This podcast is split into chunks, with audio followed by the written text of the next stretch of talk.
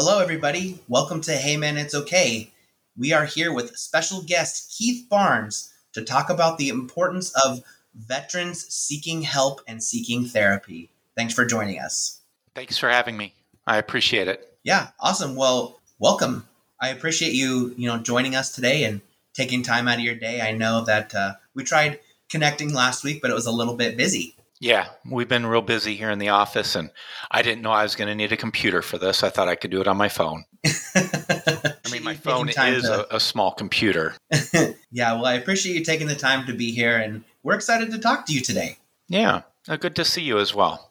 Yeah, you too. For our watchers and listeners, Keith and I have known each other for several years when we became acquainted at a Seahawks bar in Tucson, Arizona, which neither of us are there anymore but we've stayed connected over the years and even have like seen each other when we've gone to each other's states where we're at now, which has been really nice. And uh, I asked him if he would be on, and he was kind enough to oblige to record here with me and Ryan today. Thanks, Keith. Yeah. Let's just start out by asking you a question, Keith. Is through your journey into through your military service, through your police service, it looks like that you've started working towards mental health care. And I'm curious about kind of your story and how you got there. And I'm hoping you could tell us. Yeah. So, you know, like you said, I was a veteran in the United States Air Force. I served from 1990 through 1997. I did two tours as part of the Desert Storm and the Gulf War. And then I ended up working as a sheriff's deputy for 21 years in Tucson, Arizona, Pima County. And now I work, I'm a county veteran service officer. So I direct an office and we help veterans navigate through the VA medical and VA benefits and the their surviving spouses and, and work with them. And one of my big points there is helping with that mental health, helping individuals get connected with mental health services, basically based upon my own experiences. I have PTSD, I have depression, I have anxiety and I work through those thanks to the, the great care I get from the VA. So, Keith, are you an outside company, sort of contracts or, or works individually with people? So, we are a county office. The state of Oregon requires every county to have a VSO office. 26 states have the same program in their states. And right now, we're working with the VA and Congress to make it a requirement that every state has a county VSO in each county to help veterans obtain and work through and receive those benefits that they earn through their sacrifice and service to our country. I did not know this existed until about three years ago. Yeah, I've never heard of anything like this before. Yeah, completely just thought that when I got out of the military, I was done. I didn't get hurt in combat or anything like that. And so I knew I had health care through the VA, but because I was a county employee, I had county health care. So I never went and sought treatment through the VA. Okay. So, what was it that maybe drove you to either take on this role or seek that help, you know, in the first place and, and maybe no longer using county, I guess? Well, when I retired from Arizona, I moved here to Oregon and the cost to get covered by my Cobra plan was almost equal to my retirement check. Wow. So yeah, that's Co- not sustainable. So I said, you know what? I qualify for VA healthcare. Let's get some VA healthcare going. So I talked with them and got involved, and they they referred me over to the office that I now occupy for just some little things like getting a VA health card or getting, you know, seeing if there's anything else that was out there that I might be able to qualify for.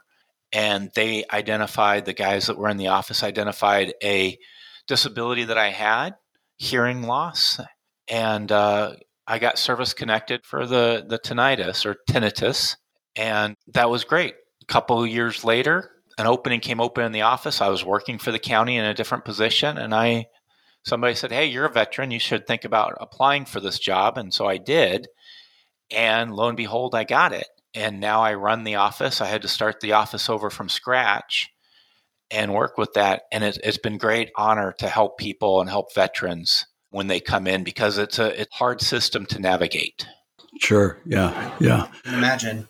So you help the veterans navigate getting those services and you know what kind of services maybe are you helping them navigate the most or you know what kind of providers? We work mostly with getting them service connected for those disability benefits but also navigating them through like the healthcare benefits too getting them signed up explaining what a near team is or a patient care team trying to get them set in. And then i refer a lot over to our their whole health at the va as well as their ptsd clinic making sure they have those services and are willing to seek out those services. A lot of times i will have a veteran that comes in that has ptsd that is service connected for ptsd but won't go seek any treatment. They're like no no i know how to deal with this. I'm fine. And i'll say well hey if you get cancer do you go to an oncologist?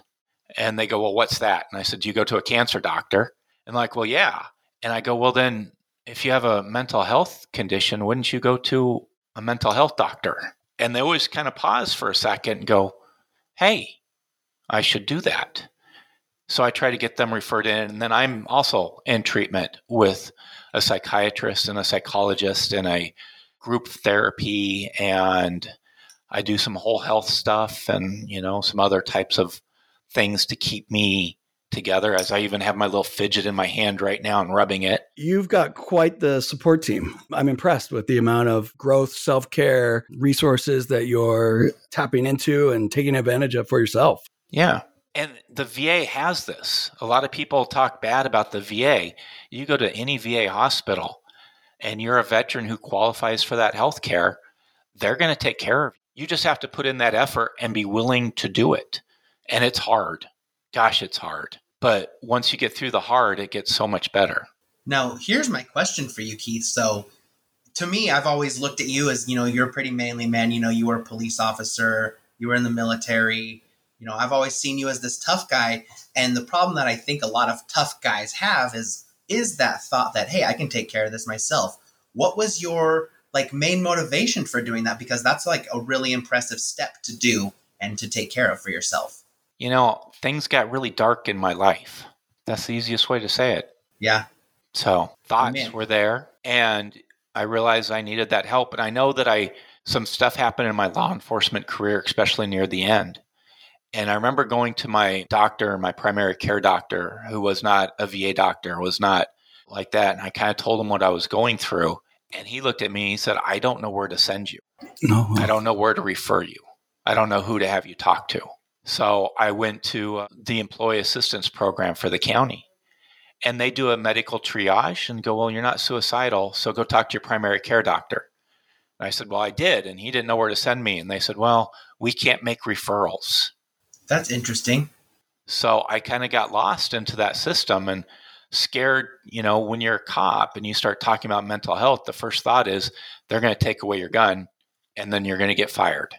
And so you just kind of suck it up and I retired and got through it and then came out here to Oregon and was by myself for a little bit waiting for my wife to get moved out here and things were dark and that dark became scary. What was the final push then to, you know, to really get that help if you're okay with when I got to talk to my VA doctor and realized he deals with this all the time and the VA really is the gold standard in treatment for PTSD.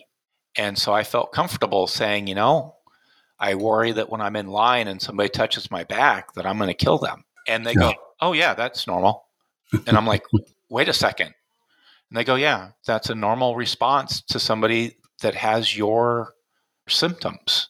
And so I was like, "Oh, well then is this normal?" And they go, "Well, for somebody with PTSD, yes, but not somebody who doesn't." So you had just told us that, you know, you just you knew you needed to do it. Yeah, I knew that in order for me to be successful and to just live, I needed to go get treatment. And so, what did that treatment? Yeah, or it is definitely the biggest step, and it's really difficult to come to that realization, right? That you need help, and that you probably found yourself in a place where you hoped you never would have been. So, what was some of that treatment and what did that kind of look like? I know that can be, you know, we often hear of maybe like intervention style rehabs and things like that. And it's really scary for a lot of people. I've worked at a, tre- a wonderful treatment center, you know, how beautiful that can be as well. So, I don't know. So, what did, what did that look like for you, Keith? So, you know, the first thing they did was they referred me over to a psychiatrist.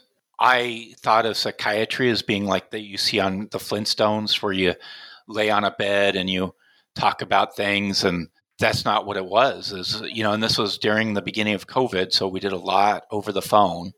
Kind of went through what my symptoms were and what I was having my biggest problems were, and we talked a little bit about what the stressor was that I thought was going to be my main focus of PTSD.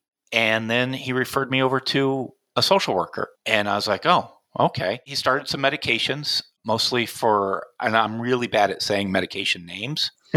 so I'm on a blood pressure medicine that shuts off my adrenaline gland so that A, I quit hitting my wife in the middle of the night, quit screaming, quit hitting, quit fighting. And then I started talking to a social worker. Now, at the time, because mine wasn't military related or we hadn't identified that, I kind of got the scraps. Oh, we've got an appointment here. My biggest issue was sleep. I was constantly tired. So let's go over and here we've got a position open for some sleep therapy. Let's talk about this. And I did a lot of writing and talking about what my nightmares were and then how to go work through a nightmare how to change that nightmare, how to rewrite that story in my mind so that when I'm having a nightmare, I can do that. And even now, when I start seeing the beginning of that nightmare, I kind of go, hey, that's not right. And I can change the story, I can rescript it. And that got me to at least sleep through the night most nights. I still have nightmares, but I know how to get through that. And I know what to do when I get woken up from a nightmare so through that, things were going okay, and I started getting some sleep and started getting some treatment for some physical disabilities that I have related to my military service. And then uh, started things kind of weren't going great again. And I said, Hey, I would like to talk to somebody again. And they go, Well, I want you to talk to this different social worker. She's in the military trauma arena. And I go, Well, I don't think I had military trauma. And he goes, Well, I want you to talk to them anyway. And so we started talking. And I remember her going through, and you get an introduction, and you might have a couple appointments that you just kind of talking about, well, this is my childhood. This is my education. This is what I'm doing now. These are my concerns. And then she started asking questions, and they were really crappy questions. Things like, hey, do you remember when this building got blown up and where you were at? And I kind of go, well, yeah, I remember that. I that was kind of scary. And she goes, well, do you remember these bombs that were found? I go, yeah, I don't like talking about that. And she's like, why? And she, I go, well, well, because, you know, they're scary. I've kind of forgotten about them. I don't like thinking about them. And she goes, yeah, okay. And they said, yeah, that's that's military trauma.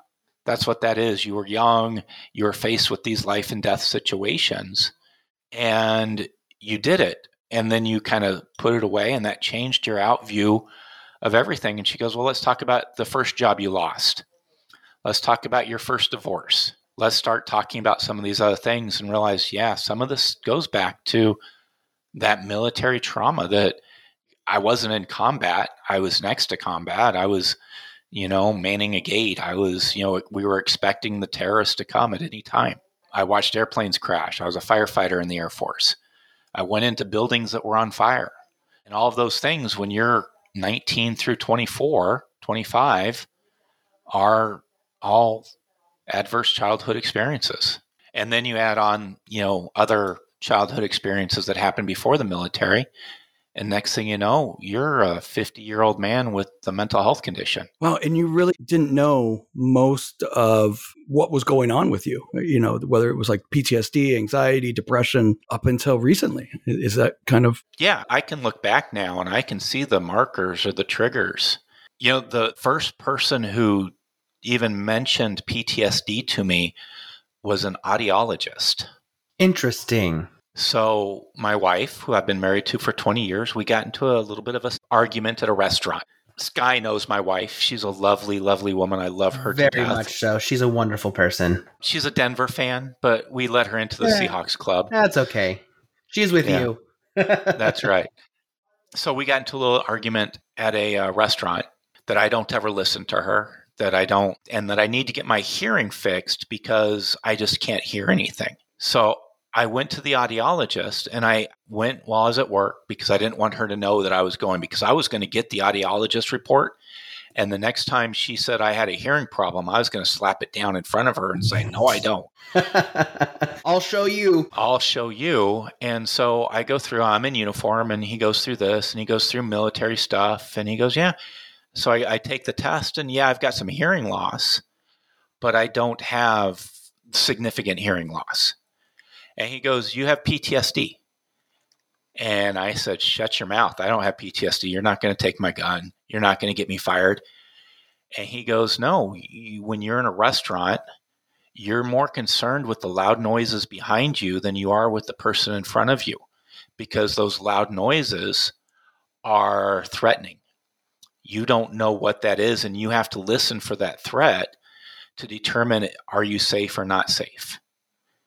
And so you spend so much time with that hyper vigilance that you forget to engage with the person in front of you. And so you don't like doing things like going to loud restaurants. You don't like doing things where there's lots of people because you're always worried about that threat. And I'm like, oh, I hadn't thought about that. And he goes, so you sit in the corner, back against a wall, and you are so preoccupied with everything around you that you can't focus on it.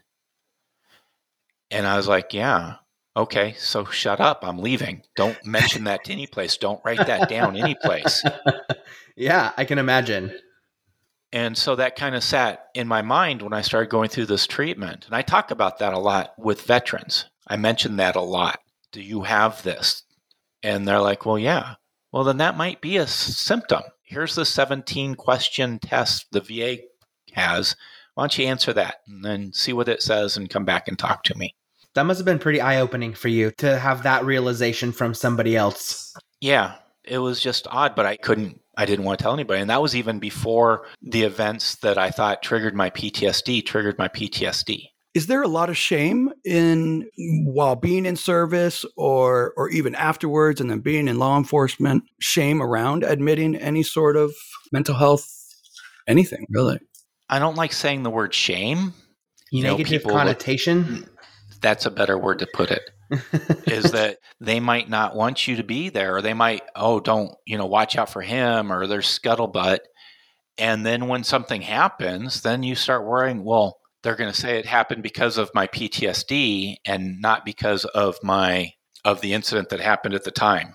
That's very interesting. You know, it's funny because I never I never thought about thinking about the other things in your life when you think, oh, I'm okay, but then you start thinking about how you react to other things or how you act in other situations. Was there one that specifically like you thought back to and you were like, oh, yeah, that's why I re- reacted the way I did to that? That was just kind of like a brain blast for you? As I've been going through this journey, and it is a journey, I can see things in my past or my relationships or lack of relationships based upon, hey, that was probably a symptom or a, a sign of PTSD. And I'm sure as you're you're working with veterans and you're seeing more of these things happen, I'm sure you're getting more familiar with the signs of PTSD to help identify it in a broader spectrum. Yes, very much so. And trying to explain that there is no shame with it. And I talk a lot about adverse childhood experiences. I talk about the prefrontal cortex not fully developing until 26. So before that, you kind of refer to under stress the four F's food, fight, flight, fun, and reproduction. Reproduction's not enough. Just kidding. I got you. You start talking about that, and then you know they'll go, "Well, yeah, I had you know when I came back from Africa, you know, I had four kids in six years.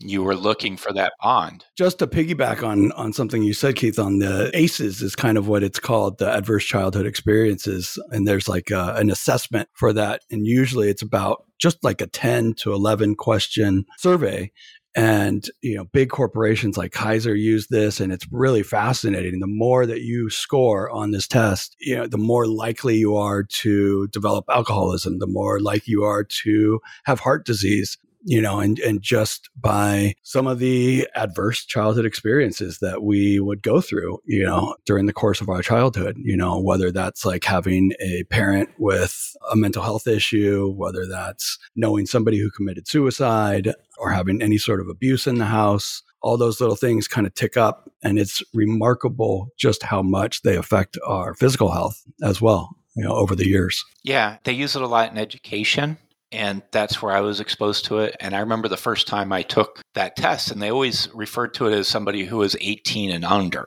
Did this happen? And then as you kind of broaden that to that 26, if you're not a fully an adult by brain standards until you're 26, 25, you almost have to take that extra seven years and add them in there. So you take a bunch of 18 year olds, 19 year olds, you train them, you yell at them for six weeks throw them into a unit for a year and then send them out to combat, they're 19, 20, 21. That's an adverse childhood experience because they are still kids. They might be able to do that reproduction thing. They might be able to buy alcohol. They might be able to smoke cigarettes, but they are still a kid. And I think any adult that has kids that age still sees them as a kid. I agree with that. Yeah, I had to have an, an argument with my father about the fact that I'm not a kid anymore. And you know, it's funny because I, you know, I thought I was so grown up when I was, you know, 23, 24, but it's only been until recently, uh, like within the last year and a half or so, that I finally feel like an adult. So when someone asks for an adult, I need to be there so I can understand. And you having, I know that you have a son who's in the military currently. Do you have, as you're going through this, are you having mm. more concerns about it as you're exploring mental health? Oh, of course. And I talk freely with him about it. Same with my son in law, who's up there in Seattle area. I talk with him about it as well, is to seek out these treatments that they have, to talk to the people, the professionals, and that heck, I worked undercover narcotics. I used to grow a beard, have a mohawk. If I'm willing to go talk, then there's no shame in going and talking. Yeah, I agree with that and it affects other body systems as well. And that's where the concern hence lies.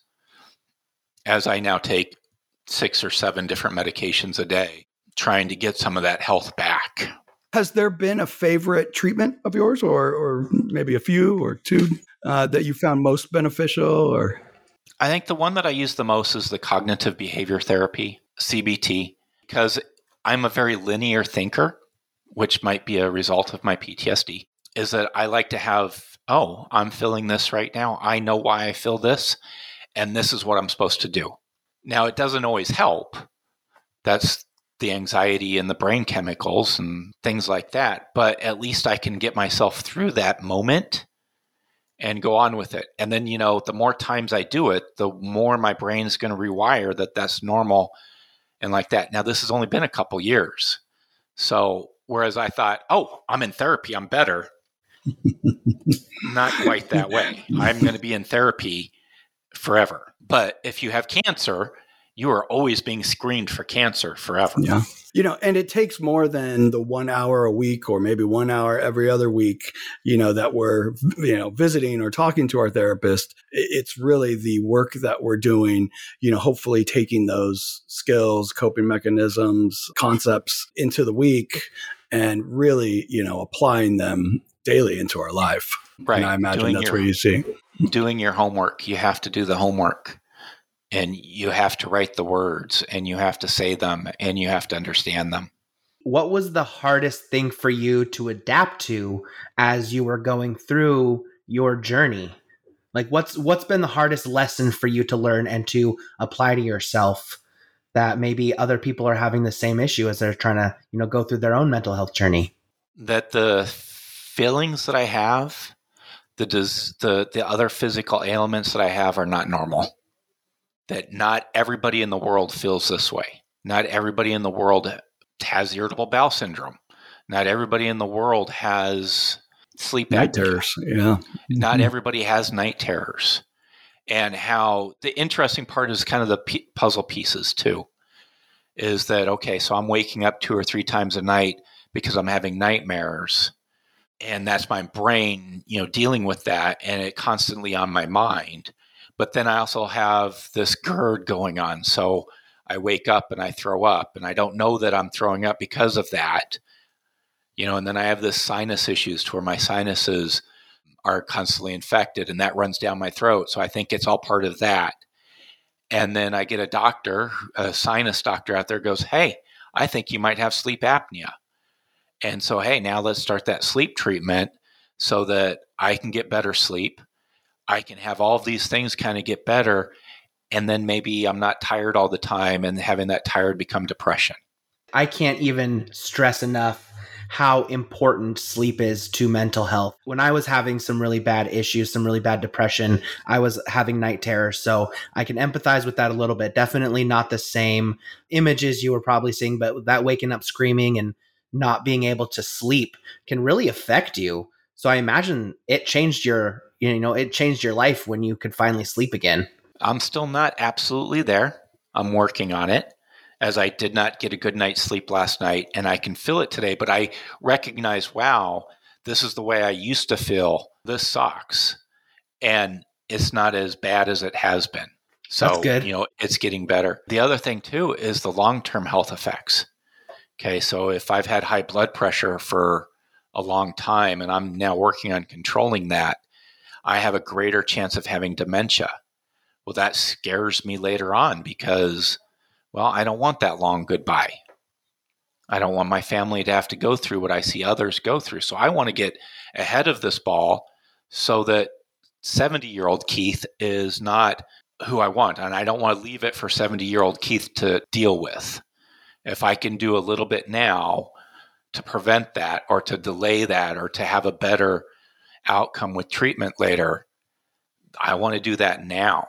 Do you find yourself now in your current position not only does it help you mentally but are you finding that you can help are you helping more younger guys or more older guys and are they are they pretty receptive to the idea that they have PTSD most of my clients are older.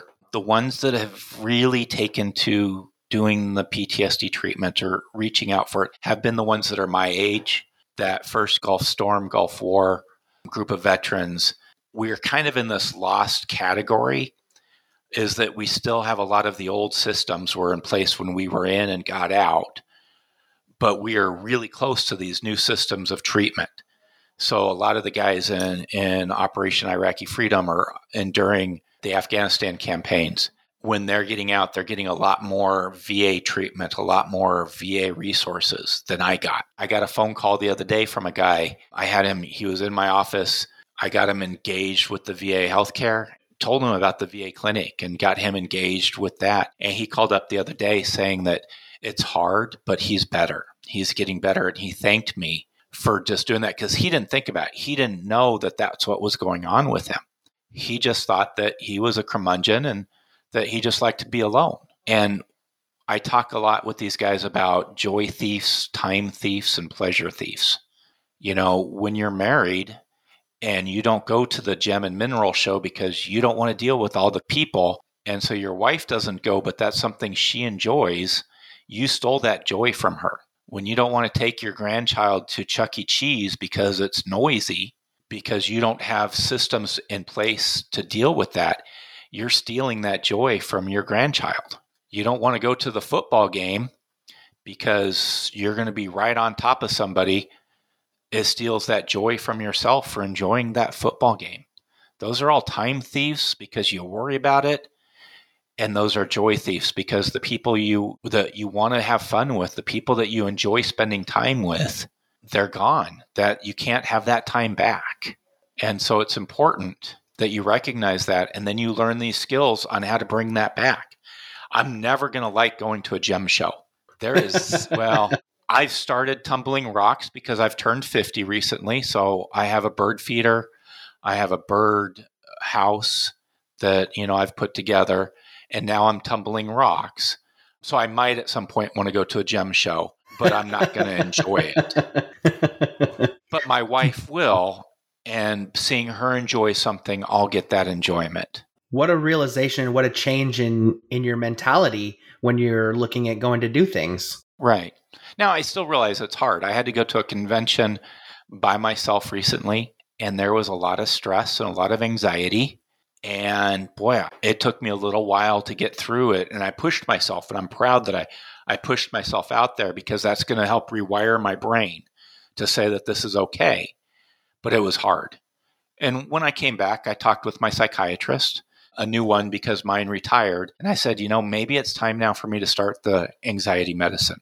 Maybe I need that little help to get me into being able to do that. I didn't want to take any medicines other than the blood pressure medicine because my kicking and screaming at night keeps my wife awake, which then takes joy away from her.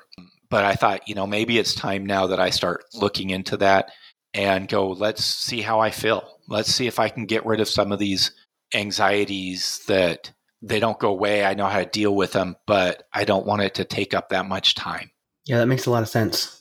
Keith, what's it been like? You know, it sounds like you, and you can uh, correct me if I'm wrong here or, or the way I'm framing this. You know, in a lot of ways, we're sort of suffering all on your own, didn't necessarily have like the language to even describe what you were going through or to, or to even piece together that, you know, part of what was going on with you was because of this PTSD, anxiety, depression. Mm-hmm. And now, you know, you are in group therapy, you're working with other veterans you're helping people all the time. I mean you're getting to use you know all these things that not only you're probably learning in therapy and from all the other resources but now you're getting to also talk to all these guys about you know your your shared experiences out there. And mm-hmm. yeah what has that whole process been like? It's humbling when i have somebody after i get up and go to the elks lodge for dinner and and they ask me to get up and speak and i talk about a little bit of my life and I talk about the bullshit that I've had to deal with and the stuff that I've done. And they're like, really? You did that? And then I say, I have a mental health condition. I want treatment. And somebody will come up to me and they look really sheepish and like, how do I get started? Because the same things that you went through are the things I'm going through. You know, these same veterans will show up at other functions and they'll start talking to other people about me, saying, go talk to him, go see what he can do to get you started and that's all I do is I'm just that starting point. I'm the traffic cop. Oh, you've got person. this. Yeah. Go over here. Oh, you've got this. I got you here. You know, come on, come on, get let's start moving. And sometimes it takes more than one outreach. It takes more than one contact. It takes more than one story to tell to do it. But as I learn and I learn about, you know, the skills that I got in like the CBT, avoidance, and things like that. I start, you know, I'm able to talk to it from a position, not an expert. I'm, I don't have a degree in this, but I can talk to you about what I've gone through and like this. And the biggest thing that I have to remind everybody, it gets hard. You know, I remember having to fill out my my nightmare journal, and I was having. I always said I had two or three a week. You know, I was on to two or three a night, and being scared to go to bed because I didn't want to do it but you have to get to that point in the process to be able to get to the next point. When you start working out, you got to break down those muscles to be able to start rebuilding those muscles. And that's what I'm doing is I'm breaking down my neurons in my brain to rebuild them and to re-engage those areas so that I don't have those nightmares anymore. I'm still going to have things that are going to remind me. In 3 days is June 24th which is the day Khobar Towers, and it's always a trigger when it was blown up.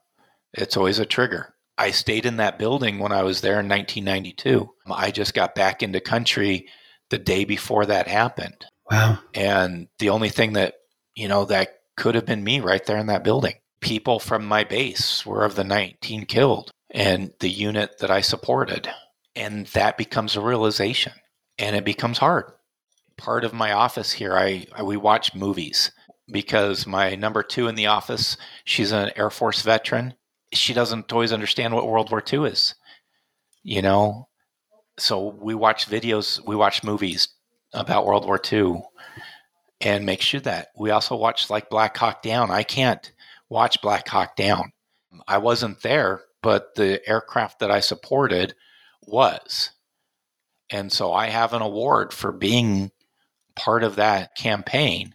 But the building I was at, the hotel that we were billeted in, we had a car bomb go off in the parking lot right at that same time. And you forget about that when you're 19. You just pack that away and put it down. And then all of a sudden it comes up.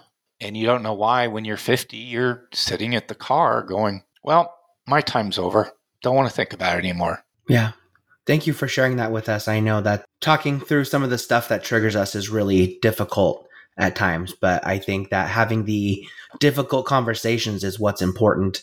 And that's what's really going to show people that that you care and that you're working through it and that you're an advocate for people who are going through the same thing you are. So thank you for that. I really appreciate it.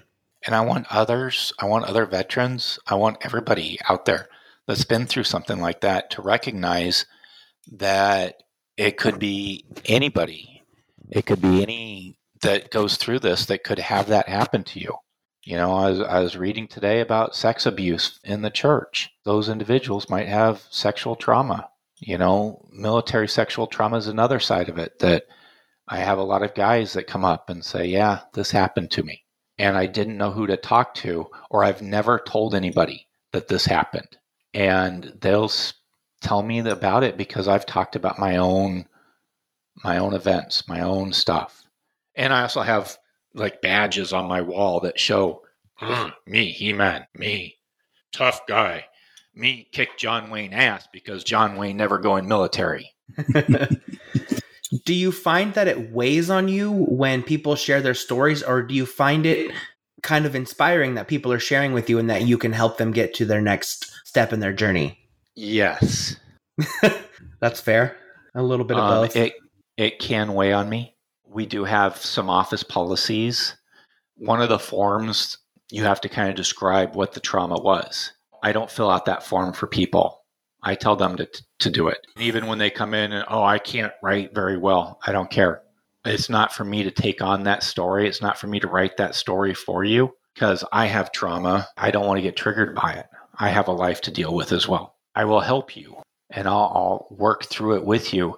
And then, hey, I want you to call these people next so that I'm not just taking this and not being trauma informed and recognizing that it's going to bring up memories, it's going to bring up stuff. So, here, talk to these people. Here's a coin. I have a coin in my office, and on the back side of it, oh, that's oh, great. It's. It's not for um, me. I so, can see it. Yeah, so that for people listening, it's a coin that says dial 988, which is of course the suicide awareness line and the suicide yeah. hotline. Um it's not just that. It is the suicide prevention lifeline. When you're a veteran, you press 1 and it does a whole lot. You know, it might talk you down from that moment, but it might also get you engaged in VA healthcare, get you signed up and get you a priority in getting treatment right now or referring you to the nearest hospital that will accept a VA patient for in treatment. Or sometimes you just need to, I don't know who to talk to, and they'll refer them to my office. I get that every so often because I'm in the 211 directory as well. They'll Google 211, Lincoln County, Oregon veteran, and it comes up to my office, and we end up talking to them. So, what's the biggest thing someone who's not in the military or has never had military experience? What can we do to help encourage our, you know, maybe military friends or or family members who we might see need to talk about it? What's the best thing we can do in order to help them and direct them without pushing them too much? I think referring them to the VA, encourage them to get involved in the VA. The VA has a bad name to a lot of people. Yeah. Either their engagement with them previously wasn't spectacular, but it's not my job to rehabilitate their image, but my healthcare has been great. They send me my medications, they send me my sleep apnea machine, they schedule me. Heck, I have a coach that I didn't weigh in today, and he sent me a note saying, Hey, you didn't weigh in today because they want me to be healthy. They want me to be happy. They want me to receive those services. The secretary of the VA was in the conference I was at. He said, We want to get to yes when we're dealing with this. We want to get to yes. We want you to be healthy. So many people think of the VA as being the beds lined up in the hallway like Forrest Gump. It is not. I mean, it is it's loud and you have to deal with veterans, but it is great health care. And I've been in both civilian healthcare. I mean, I know my county, every two years they changed insurance companies because they would get a better deal. Well, if my provider didn't accept the new insurance company, then I had to find a new doctor. And, which is frustrating. Which is frustrating because then you have to retell all these stories and then you have to uh, wait six months to get in. And if you're having something acute right now, they just tell you to go to urgent care, which then there's very little record of that. Here, all my healthcare is in one place. I'm going to the dentist next month. I'm going over to Europe. I know what military bases I can get onto if I need to for healthcare. Boy, how many can you go to your doctor if you go over to to Germany right now? No, I, I I, don't think so. I, I was just going to say, I, I had no idea about that kind of service. That's, you know, sort of remarkable. Yeah. They have VA hospitals in locations where there are a lot of veterans. The Philippines has a VA hospital because a lot of Americans have that would receive care have lived live now in the Philippines. And so they have a VA hospital. How wonderful. What an awesome service for the government to have for people who Right. don't live here in the States anymore. Yeah, Kaiser Permanente does not have that. Nope. but it does almost sound like the VA is is similar to Kaiser as far as like its sort of wraparound services. You know that you know, it's it not only the insurance slash healthcare side, but it's also you know in the in the business of providing the, the care as well. Absolutely. Now, a lot of people don't understand, and sometimes when I'm talking with social workers at hospitals, VA healthcare is not insurance, it's a benefit. So that puts some barriers up sometimes because you have to go to a VA clinic or you have to go to a VA hospital to receive care. Or you have to be referred through the patient care team or the near team to community care. And then they have an insurance company that they work through to get you that care. And sometimes people go ah why can't i just go to the guy on the corner? Well that guy on the corner might not accept a va healthcare and va healthcare pays the same rates as medicare so some offices put limits We'll only accept so many of these patients and when we've accepted them we're not accepting another one it. Yeah, but that is just healthcare in the United States. sure. Man. Well, yeah, I mean, thanks so much for for sharing with us today. I think, you know, we're getting close to the end of the hour for everybody and and you know, we don't want to hold you up and you know, we we want to uh, appreciate your time. But I just want to say, you know, thanks for joining us. Thanks for telling your story. That's what this is really all about. This podcast is getting men on here to talk about their journeys and their stories and their struggles because the more we talk about it, the the more normalized it will be and we can all help end that stigma together. Absolutely. It is normal. And at the same time, it's not normal. Sure. Yeah, that's a great way to put it. Ryan, do you have do you have anything to add or Keith, do you have anything to add before we sign out today? I just go hawk. Yeah, go Hawks. Keith, can can people reach out to you from other states if they listen to our podcast? Can they reach out somewhere? To Yes, and you are looking for somebody that provides these type of services, go on the VA website and look for there's a reach out to that VSO, Veteran Service Officer. I am be able to provide services to Lincoln County, Oregon residents. To those VSOs, I at the meeting I was just at, the conference, every one of them. If you're in a state that doesn't have VSOs, look for the DAV, Disabled American Veterans, look for the American Legion, look for the VFW, look for the Purple Heart Association, look for the Vietnam Veterans Association, look for the Marine Corps League, look for I'm trying to think. There's lots of organizations out there, and they should all have a way to contact and be put in contact with somebody to look for that help. And if you can't find anybody, dial 988, press one. They will help you find that person. That's awesome. Thank you so much for that huge list of resources. Yeah, Keith, thank you so much. I mean, it's really having that first place to start and you being kind of that point person for people when they're first reaching out is really it's a it's a huge benefit and, and it's one of the hardest parts of finally, you know, seeking any sort of treatment, you know. So, really appreciate, you know, what you're doing over there. Yeah. Thank you guys. I like the concept of this, and I really hope that people are listening and getting good information and realize that there are services out there. And boy, if you want to have a better a better mental health, you want to have better relationships with your children and your family and your spouses and your parents, reach out for those services and they're there. Awesome. Well, thanks, Keith, and thanks for joining us. Thanks for listening to us today here at Hey Man, It's Okay. We hope that you heard some information that was good for you. We hope you, you know, maybe help you find some resources that you didn't know that were available to you if you're a veteran. And uh, please comment, like, subscribe, engage with us. We'd love to uh, hear you guys' feedback. Yeah, visit so our website, heymanitsokay.com. We have resources. There's bios of Ryan and I on there. And there's also really useful donation links down at the bottom if you want to support us, if you want to support the suicide hotline, the 988. We have them down there too. So until next time, remember that it's okay to not be okay.